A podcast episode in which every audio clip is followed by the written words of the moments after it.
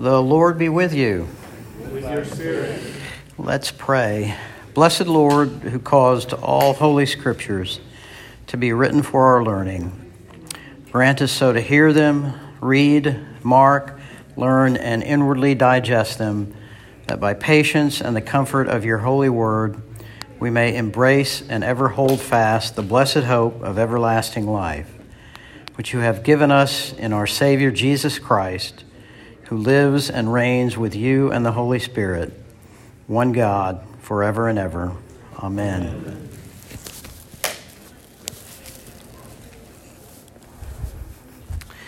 A reading from Job, chapter 1, verses 6 through 12. Um,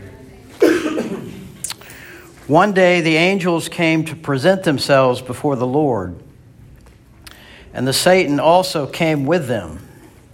The Lord said to the Satan, Where have you come from? Satan answered the Lord, From roaming through the earth and going back and forth in it. Then the Lord said to Satan, Have you considered my servant Job? There is no one on earth like him. He is blameless and upright, a man who fears God and shuns evil. Does God fear Job for nothing? Satan replied. Have you not put a hedge around him and his household and everything he has? You have blessed the work of his hands so that his flocks and herds are spread throughout the land. But stretch out your hand and strike everything he has, and he will surely curse you to your face. The Lord said to Satan, Very well, then, everything he has is in your hands, but on the man himself do not lay a finger. Then Satan went out from the presence of the Lord. So, uh, this is a prosaic and pretty matter of fact description of what happens in God's throne room and the heavenly council. So, it's, it, it's like a vision. Um, I'm, this is where we stop. Let me switch forward to the next slide. Um, this is like a vision, like a vision. Um, we are taken with the angels and Satan into the throne room and the council chamber of the Lord. Now, the author does not describe this as his vision. And I'm not saying it is his vision. He may be reporting somebody else's vision. But I think there are strong resemblance between this description and the visions of the prophet named Micaiah in 1 Kings 22, that of the prophet Isaiah in Isaiah 6, which you may be familiar with. I saw the Lord seated on a throne.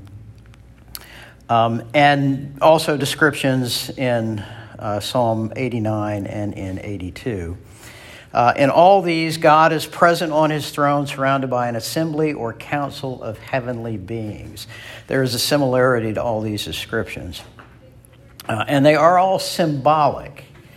Um, we may study Revelation sometime in the future. We've done it in the men's study, and, and just about everything after chapter 3 in Revelation is symbolic. And one of those is the symbolism of the throne room, which bears resemblance to what happens in Job. Now, this doesn't mean that they are not describing something real. Uh, the Bible uses symbolism to convey some sense of a reality that is uh, just staggeringly beyond any human capacity to understand or, or even behold what is actually going on. So it's part of God's condescension to reveal himself to us. The throne of God symbolizes God's majesty and absolute sovereignty. And it isn't just a symbol, God really is majestic and absolutely sovereign. And his throne is also where his power and his presence encounter his creation. He is the king of all creation. The, the, assembly of heaven, or sometimes it's called the council, or sometimes it's just described as multitudinous beings surrounding the throne, is an apt description of an order of transcendent created beings. Normally we call them the angels, but I'll just call them transcendent created beings because they are created and they do transcend the physical plane of our existence and they serve as God's mediators, uh, his servants and messengers. Not in the way that Christ is our mediator, but mediators nonetheless.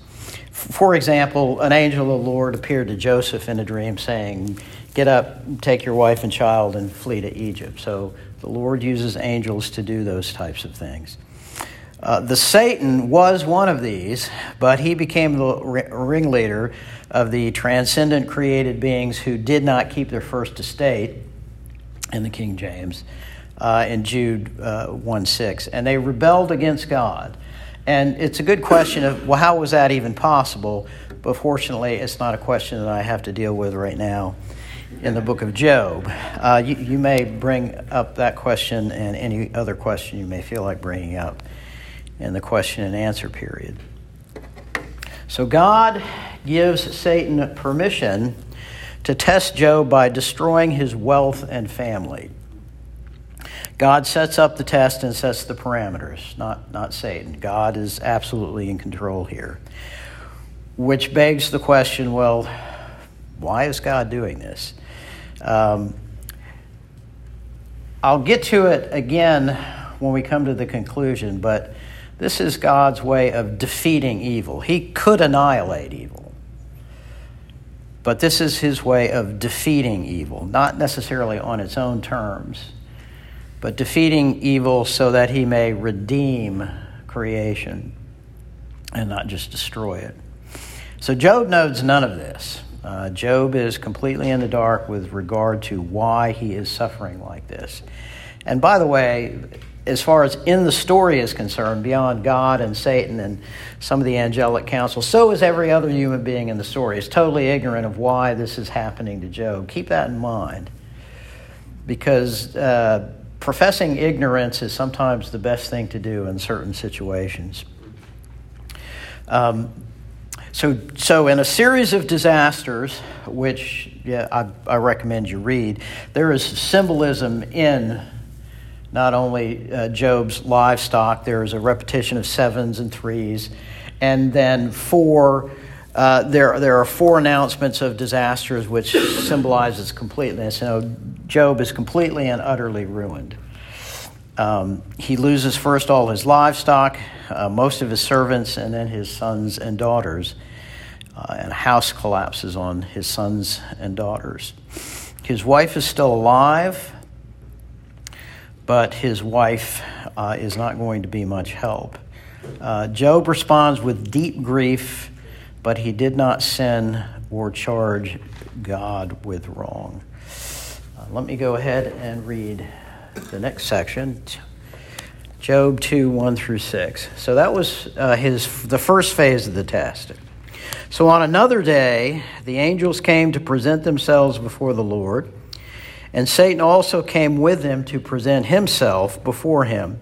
And the Lord said to Satan, Where have you come from? Satan answered the Lord, From roaming through the earth and going back and forth in it, everywhere and nowhere, and is basically what he's saying. Um, it comes across more in the Hebrew and even the English. Uh, we, we, get a sign of almost a smart aleck, impudent uh, sort of response to God.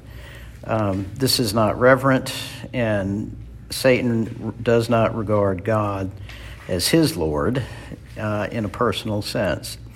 Then the Lord said to Satan, Have you considered my ser- servant Job? There is no one on earth like him. He is blameless and upright, a man who fears God and shuns evil. And he still maintains his integrity, though you incited me against him to ruin him without any reason. Skin for skin, Satan replied. A man will give all he has for his own life. But stretch out your hand and strike his flesh and bones, and he will surely curse you to your face. The Lord said to Satan, Very well, then, he is in your hands, but you must spare his life. And then so Satan again accuses Job of self serving faith. of trying to save his own skin simply by uh, regarding God. God gives the Satan permission to strike Job himself, and he afflicts Job with painful sores all over his body. Job's wife urges Job to despair. I didn't read that part, but she says, Curse God and die. She urges him to blame and curse God and accept death, perhaps by suicide. Uh, certainly, uh, cursing God in that situation, those circumstances, that worldview shared by those people, cursing God would be inviting a death sentence if it was not in itself just an idiomatic way of saying, why don't you just kill yourself?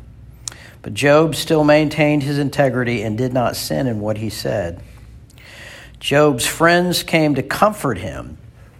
His suffering first moved them to silence, and they sat quietly, perhaps they were praying, for seven days and seven nights. And then Job laments. Um, I'm going to read his lament. Job chapter 3, verses I'm going to skip around verses 1 through 4, 11, 13 through 14, 20 through 21, and 25 through 26. Yes, yes. Crosses the line there. After this, Job opened his mouth and cursed the day of his birth. He said, May the day of my birth perish, and the night it was said, A boy is born. That day, may it turn to darkness. May God above not care about it. May no light shine upon it. Verse 11 Why did I not perish at birth and die as I came from the womb? For now I would be lying down in peace, I would be asleep and at rest, with kings and counselors of the earth who built for themselves places now lying in ruins.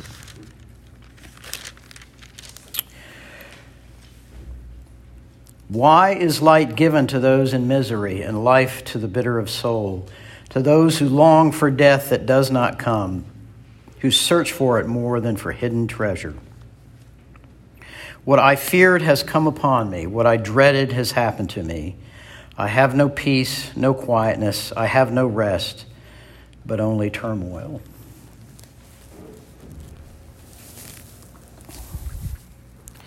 So that startles us. If you have never read that before, not sure what you would be expecting. And if you knew nothing about Job, which probably applies to no one at all in here, but if you hadn't heard it, it would startle you. And we will soon find out that it shocks his friends. And it's intended to be shocking. It would have been shocking to the first readers. What, who, who are you to reply this way? Job, who do you think you are? Which is, in effect, what the friends say. So, Job does not mouth pious platitudes or calendar verses. He probably did not have a calendar with verses from Proverbs on it.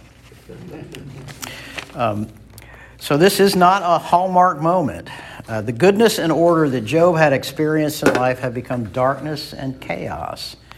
The God who blessed him now seemed to be his enemy and he will express that emotion. He, he will not directly call God his enemy, he will not curse God, but he will express his deep emotion and his beyond emotion, the anguish of his soul, that he has somehow become the enemy of God. Out of the anguish of his heart and the agonizing pain of his body, Job, it, it seems like it might have been something akin to the pain of shingles. I'm not going to ask for a show of hands. Uh, I have not had shingles, but I understand it's like some of the most excruciating and annoying pain you can possibly experience on your skin. Uh, we don't know exactly what it was, but it was deeply, deeply painful uh, and unrelieved. So he doesn't curse God, but he curses the day he was born and longs for death. Now, he does express his despondency and bitterness, but he does not curse God and he does not consider suicide. He longs for immediate relief and rest, which he believes death will bring him. Um, and if, if we had a friend who expressed that, and I'm not saying that this is Job. This is Revelation. This, this was then and this is now. I'm not saying it's exactly always appropriate to express ourselves exactly like Job. But if you read some of the Psalms, the lament Psalms, and some of the anguish that David and others in uh, un, unknown author Psalms about the, the deep pain and emotion they felt. There was one, um, it was my prayer for a while. Uh, there was nothing deeply wrong with me. I had graduated from seminary uh, and I couldn't get a job. Um, long story short. So I prayed Psalm 13, oh, just about every day. Psalm 13 begins, How long, O Lord, will you forget me forever? And, and of course, at the end of that psalm, like at the end of every lament psalm, there is an expression of faith and trust in God. There isn't one here. So there are some, some, some scholars would say, well, this isn't really a lament, it's, it's a complaint. Um, you know, you say tomato, I say tomato. Uh, it, it is a lament, and there may not be an expression of trust, but the fact that Job never curses God or considers killing himself is an unspoken expression of trust. So,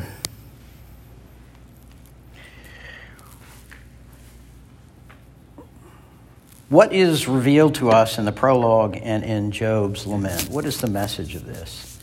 Uh, well, first of all, the central tension that Job feels and that we feel throughout the story is his, his belief in God and the way Job thinks the world's supposed to work and the way God works and Job's actual personal experience. There's, there's, a, there's a disconnect there, an experience of deep, I wouldn't say cognitive dissonance, it's beyond cognitive dissonance. We'll say existential dissonance. You know, this is not how life works. This is not how it's supposed to be. This is not how a relationship with God is. There is always, though, unspoken, a nevertheless.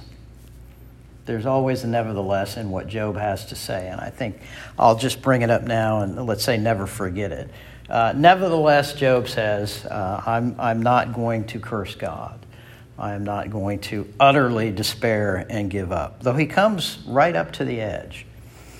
So there's that tension.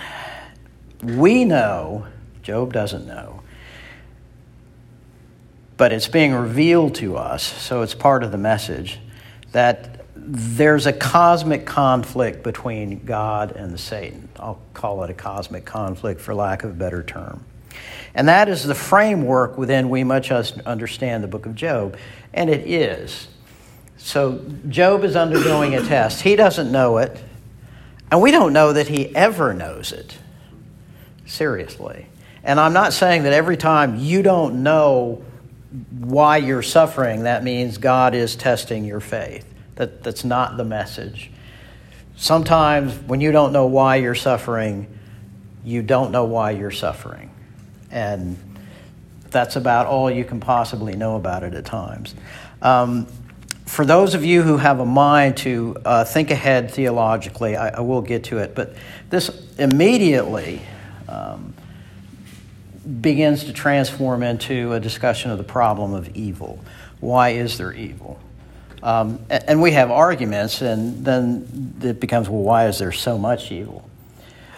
So Job probably had suffering in his life, but nothing like this. We understand, though, that this is a cosmic conflict between God and Satan, and that's the framework which we understand not only Job, but God's plan in history to defeat evil. Not necessarily our own personal experience every time, but I'm not saying it couldn't be the case either.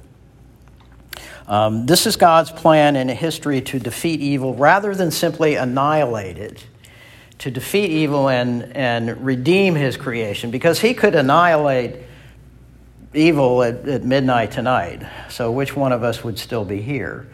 Um, how much of the creation left? It would be a, a sterilized creation. Because this is just an analogy, not an argument, but evil is not like a virus that you could eradicate from your body. It's more like a metastasized cancer, uh, which you can't operate on, and which neither chemo nor radiation are going to necessarily get rid of. And by the way, I don't mean to say cancer is evil if you experience it, it's just an analogy. So, destroying evil, annihilating it, would be for God annihilating his creation. And he isn't going to do that. He's going to defeat evil and redeem creation. The conflict depicted in Job is not simply a way to symbolize a generic struggle between good and evil. Um, just so you know, I think there is a real malevolent, personal, transcendent created being um, called the Satan. I, I, think there's one of those, and I also believe he is the chief among many. Uh, there are real entities and real stakes involved here. This is not just a story about good and evil. I'm not saying there's anything wrong with stories about good and evil, but this isn't one of those nor is the conflict a dualistic eternal struggle between equal antagonists. This is not like a good God and an evil God, you know, the, the, the light side of the force and the dark side of the force. But even there, you know, everybody knows the light side is better and is going to win anyway. So if it, that were real dualism, there'd be a whole other set of Star Wars movies where the dark side wins and stays in power for many millennia or something like that. So this is not that. God is sovereign and almighty. He is in complete control of his creation, including the Satan.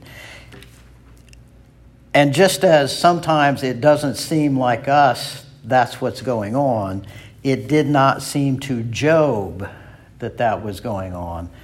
But we know that's what was going on. So God permits evil for a time, but even evil is made to serve God's redemptive purposes. There are many stories in the Bible that point this out, starting with God's intervention in Joseph's life, um, right up to the, the most heinous, cruel murder in human history, the crucifixion of, of the incarnation of God on a cross. So, Evil is made to serve redemptive purposes. That's one reason God permits evil. I think He also permits evil to continue for a time so that it will be shown to be what it truly is. I think history itself shows evil always overextends itself. It always presumes upon its own power and it is destroyed by its own pride and presumption. I think that thought is where the idea of uh, Greek and Shakespearean tragedy came from. God also permits evil to continue for a time to show that it will be shown to be what it truly is. To paraphrase Paul in Romans 17, so that evil will be showing will show itself to be exceedingly evil. So that it will be revealed in all its evilness. Um, there we go. According to uh, Derek Kidner, is a well-known was a well known. I think he has passed away. Uh, Old Testament scholar, has written several books on wisdom literature. Uh, he says that divine permission God gives the accuser in Job reflects the consistent practice of God. God gives permission to evil. We don't like that. I don't like it. You don't like it. Nobody likes it. I don't think God expects us to like it. But in fact, uh, this is God's consistent practice in dealing with and defeating evil. We don't necessarily have to like it, but we do have to recognize that if God does it, then it must be necessary. So it's not a one off event. Uh, Jesus himself promised um, at, at the uh, discourse at the Last Supper in the Gospel of John. He promised, and yeah, it, it actually is a promise, it's not a promise anybody puts on their calendar, that in this world we will have trouble. Uh, I, I promise you, you will have trouble. Of course, he finishes that by saying, But don't fear, I have overcome the world. Not you're going to overcome the world. I have overcome the world. We overcome the world in Christ. So suffering is not an anomaly. It's not something that only happens to some people sometime. It happens to everybody all the time.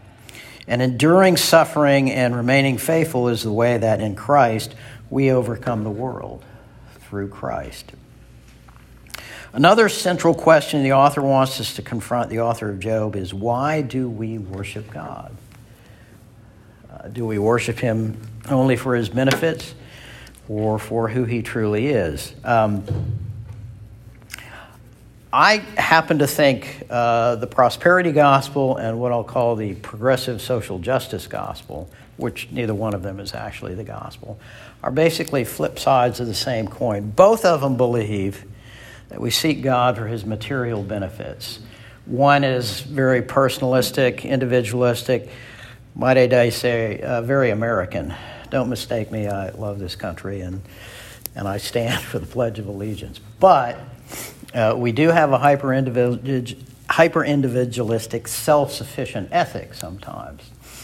Um, and on the other hand, uh, and, and so the, the gospel of prosperity, the health and wealth gospel, basically says, well, you, you worship God for the benefits He can give you.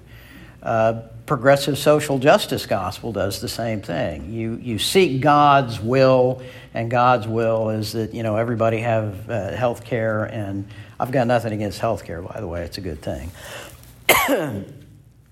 um, you know, have you know free child care, um, uh, apparently uh, forgiveness of their student loans, and all other material benefits. Um, neither one of those is the gospel, and neither one of those is the reasons why we should worship God. The author also establishes firmly the theme of the righteous sufferer. We know immediately and firmly that Job is innocent and does not suffer because of his own sin. And I wanted to, excuse me, I wanted to point out uh, this isn't in the notes. It's not up here and it's not up there. As I was uh, reading Job again and actually compiling this lesson, it occurred to me not, only with the vision in the front, but this idea of the righteous sufferer and suffering for something that really isn't your fault. There are more resemblance between Job and apocalyptic literature than I've seen anybody recognize. Um, and um, uh, for those of you who may have studied this, I'm not saying that Job is apocalyptic literature. It does not have the characteristics of the genre. But it does reveal to us the, the transcendent reality that is actually controlling history, just like the book of Revelation does. And it also shows us that those who truly worship God and maintain their integrity, do not curse God, and are faithful to Jesus Christ, are going to suffer now, the difference is we're told. Job didn't know. Job was not part of the covenant people of Israel. He was not a uh, Christian. Um, this is part of uh, what Nick was mentioning in his sermon, where uh, God promises to the woman that her seed will crush the serpent's head. This is the proto gospel. I believe that, that Job actually points forward to what's going to happen with uh, in the book of Revelation is what's described in the book of Revelation. Not not in, it is not apocalyptic literature, but I think it has resemblances to it. And two of those resemblances are the idea of, of that vision revealing us what's really going on in history, and the idea that those who remain faithful to God are going to suffer precisely for remaining faithful to God. The idea will come up when we discuss the response of Job's friends, but Job's friends were, in fact, encouraging him to, to worship God for his benefits. Just repent, Job, and everything will be okay. Admit you're a sinner. But, but if Job had done that, he would be lying. Uh, we know, because we're told, and Job knew, because he was Job, that Job had done no such thing. So if he had done what the friends had say, he would actually be uh, rejecting the truth he knew about God. So there are also affinities between the book of Job and Isaiah chapters 40 through 45, where we find descriptions of the suffering servant, the most famous being Isaiah 53. Uh, the most significant is the theme of the righteous sufferer, developed in Job and in Isaiah's portraits of the suffering servant who suffer vicariously, who suffers vicariously for the sin of others, not his own. Now, uh, John Hartley is another well-known uh, Job commentator. He says suffering vicariously is only hinted at in the book of Job, uh, particularly when God tells Job to to make uh, atonement for and pray for his sins. But the message of Job, of the book of Job, prepared the people, the people of Israel, to understand and receive Isaiah's message that God was going to redeem his people and the world through the innocent suffering of his obedient servant. And that begins to come across immediately in the first three chapters and becomes uh, really part of what Job is trying to tell us throughout the whole book. Um, I'm going to pause there. That's lesson 10, and I think we have enough time for questions. Oh, we have like eight minutes um, for questions uh, about anything, including the problem of evil, if you want to dive into that. Does anybody have any questions? I have a question about Job's, Job's children. Job's children. What about Like Job's children? just They just yes. It, um, so so Job's children and and all his servants who were killed get used as pawns in a bet Satan has with God. That's about the most uh, ironic and negative way of putting that I can think of. Um, that's a good question, and the first thing I'll say is I think about it and I wonder. Um, the author gives no answers. And the only answer I can come up with is well, a house fell on them, so they probably didn't suffer much. But then the most important one is to understand death is not the ultimate penalty. Um, it's, that answer isn't going to satisfy somebody who is, you know, looking for something to argue with God about. It just isn't. I'm not saying the question is illegitimate, um, but um, we're going to ask the same question if one of our children dies. Uh, or a close relative, or something like that, who seems to die before their time, or seems to buy, uh, die in an accident. Um, there was a well known accident out here on, uh, I think it was the Gene Snyder. Uh, for years and years and years, you could see the burnt spot on the road. Um, it was southbound on the right hand side. Two kids driving home from, I don't know, a date or from high school, seniors doing nothing wrong, were hit head on by a drunk driver, and their car burst into flame, and of course, they died horribly. And you wonder why did that happen? That, that was a very well-known accident if you live in Louisville, like like the Carrollton bus crash, only right here. And I mentioned I think they finally redid the surface of the road, but there was a memorial there, um, and you could literally see the burnt spot in the road where the car had burned furiously. So why did God do that? Why did God even allow that to happen? And the honest answer is, well, we don't know. Um, and when students used to ask me questions like that, I used to say, well, we don't know.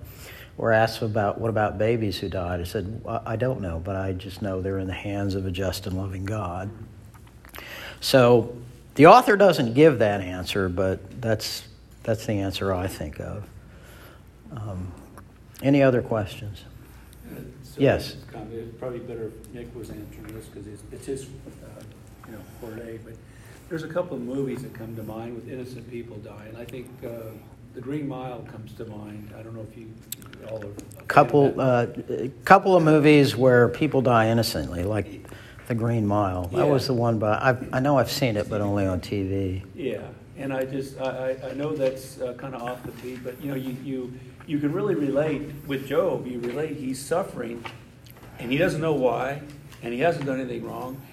And it just, it, it gets at the heart of, of being human. It just, you, you know, when we suffer and you know you've done something wrong or you've made a bad choice, you, you kind of feel, well, I'm, I'm getting what I do, what I, what I'm owed. Job, you, you don't ever you don't ever get that. You just it does really doesn't question my faith, but it does it does bring, just open up so many questions, and evil's one of them. Right, and why, why, if, if God is all loving and Yeah, God is all exactly. powerful, why is there evil in the world? So if you've got a few weeks, we could start talking about that. That would be, that would be under apologetics. Uh, it is a subject in Job. But as I said um, very briefly at the beginning, uh, the, the only answer that, if it's an answer that the author of Job gives, is that um, God is in control.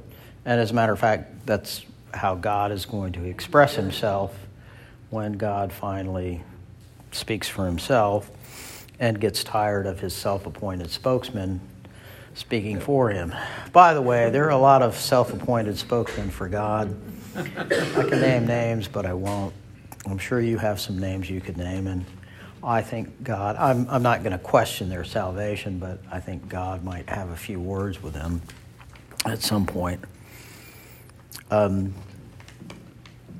other questions about Job's lament or the second part of the prologue? Okay, well, thank you very much. We'll continue next week with the responses of Job's friends. That's how they're described initially in the book. Thank you very much.